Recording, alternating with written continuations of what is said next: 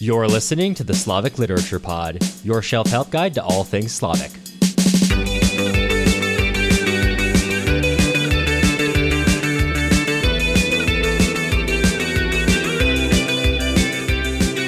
I'm Cameron Lalana.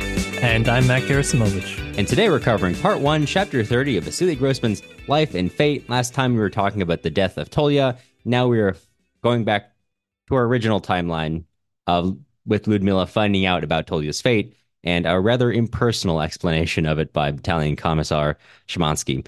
Uh, mm. And uh, I mean, what what parent wouldn't want to hear that that spiel, the rote spiel that he gives her about their dead child? Um, is there anywhere in particular that you would like to start with this?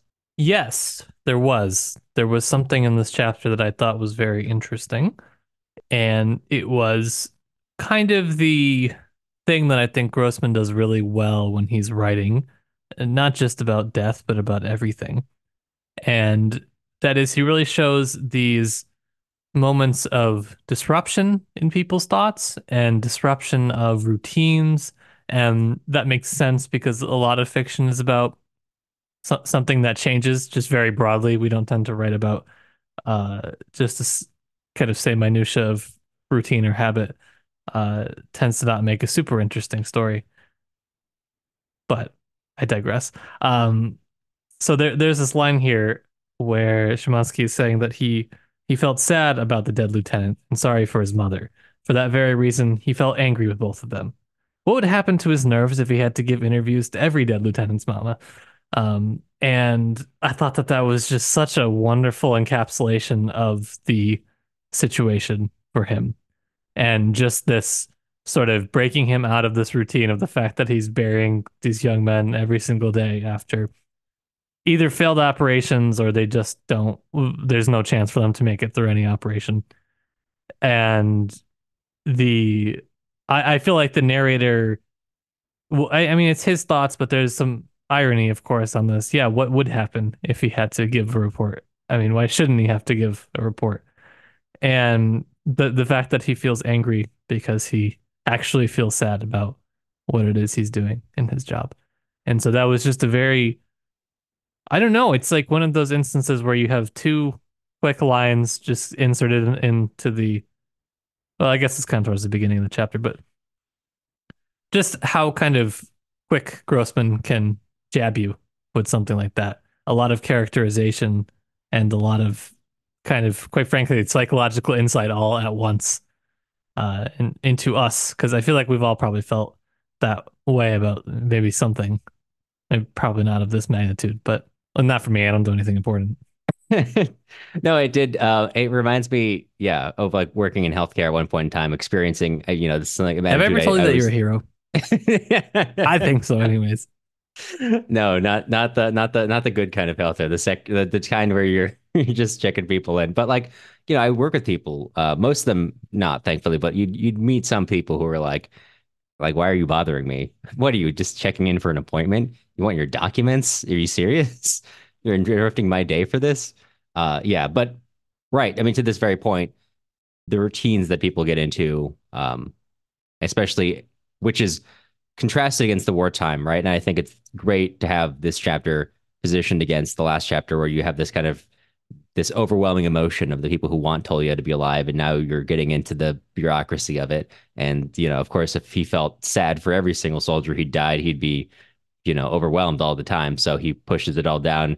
Um, and, and you know, like you say, Grossman gives us those quick little jabs between most of the chapter, which is, I think, intentionally more or less devoid of emotion. It's just a quick, here's what happened. It's almost like a military report. And then I think comes to this really to this sort of maybe the, I don't know if I would call this the, the climax of the chapter, but the moment when he finally looks her in the eyes and, you know, it's like the brilliance almost shocks him and he like blinks and looks away. You know, there's one moment of connecting humanity here, right? Where it's, it's not just, there's the initial, oh gosh, you know, what if I had to do this every time? And then I think there's a moment of maybe connecting humanity there, which is, you know, not fully realized, but it's like we're on, we're on the cusp there. Uh, that again, that kind of quick punch, that quick jab that Grossman is so good at. Yeah, and you know, as I'm kind of thinking about it, I do think that the this sort of same logic will apply probably to some of the Nazis as well. Just ha- I mean, habit can be good and it can also be very bad and dangerous. We tend to think of habit as something boring, but when we're doing something that is bad and it becomes ritualized or part of our habits, this sort of, you know, and sort of combining that with treating something like work and kind of separating it as something that is different from you. This is not me. This is something I do for work. And I do it every day so much that I don't even think about it.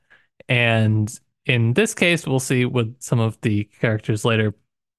Uh, this is not good with some of the things that are being done, to put it lightly. Um, in this case, it's not necessarily that uh, he's doing anything bad. He's just very matter of fact, not super personable. Probably wouldn't really want to interact with him. And the sort of way that these state structures kind of use us to uh, kind of ritualize or habitualize certain actions can be really dehumanizing and really um I don't know, give us give us personally the distance that we need to say I don't do something bad. This is just well, a job or it's just something over there. It's not part of me. Um, but I think that Grossman doesn't buy that. I know we can't extract from just this one chapter, but all things being equal. I think, but I think we probably can't extract that from uh, tomorrow's chapter. Maybe yeah. a little more, but well, there are some scenes coming up that I would say not everything is um like a habitual sort of thing. There are some really jarring, violent scenes that are depicted later, and yeah. there's no habit to that. Um, in some cases, yes, but mm. Here right. I think there is, and I just think it's something kind of interesting. Absolutely, I agree. Mm-hmm.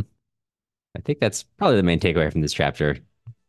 It's a pretty impressive amount of things to take away from like a page and a half of content, anyway. So, yeah, I really like the short chapters. I mean, they're fun. I mean, fun to analyze. That's it. right. I think unless there's anything any, anything else you wanted to cover, that's a good place to leave for, today. And you will all hear from us again soon.